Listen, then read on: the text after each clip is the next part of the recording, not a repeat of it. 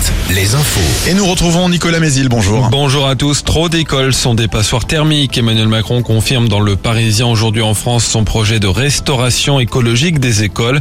Il promet des financements aux communes sans détailler ni l'enveloppe ni le calendrier de ce plan. Une interview un an jour pour jour après sa réélection dans laquelle le chef de l'État prévient les Français sur l'inflation des produits alimentaires. Ça va être dur jusqu'à la fin de l'été. Emmanuel Macron reconnaît aussi qu'il aurait dû s'impliquer davantage pour défendre la réforme des retraites. Une enquête en cours au Sable d'Olonne après la découverte hier matin du corps sans vie d'un homme d'une cinquantaine d'années sous un ponton de Port-Olona. C'est un témoin qui a donné l'alerte. Enquête aussi en Charente où une soixantaine de pompiers ont été déployés dans la nuit de samedi à dimanche dans le nord du département. Trois feux de paillets se sont déclenchés en l'espace de moins de 20 minutes entre Mans les salles de Villefagnan. Il a fallu plusieurs heures aux pompiers pour venir à bout des flammes. Le ministre de la Santé en déplacement dans la Vienne ce lundi, François Braun est notamment attendu au CHU de Poitiers pour visiter la plateforme du service d'accès aux soins.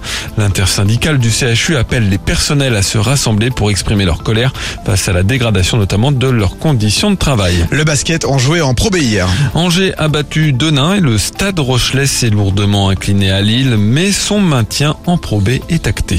En foot, Nantes est en danger en Ligue 1 après un match nul de partout hier contre 3. Les Canaries sont à égalité de points avec Brest, le premier relégable. Dans la soirée, Marseille a battu Lyon et reprend la deuxième place. À six journées de la fin du championnat, Angers compte 18 points de retard sur le premier non relégable Nantes et a donc quasiment les deux pieds en Ligue 2. La Ligue 2 dont la 32e journée s'achève ce soir par un dernier match. Bordeaux reçoit Grenoble, coup d'envoi à 20h45. Enfin la météo, nuages et éclaircies au menu de ce lundi avec euh, parfois des averses, surtout cet après-midi. Les maxi 14 à 17 degrés. Très bonne journée à tous.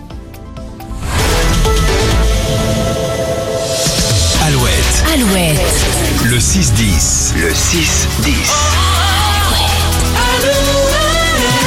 Très bon lundi avec Alouette, il est 9h.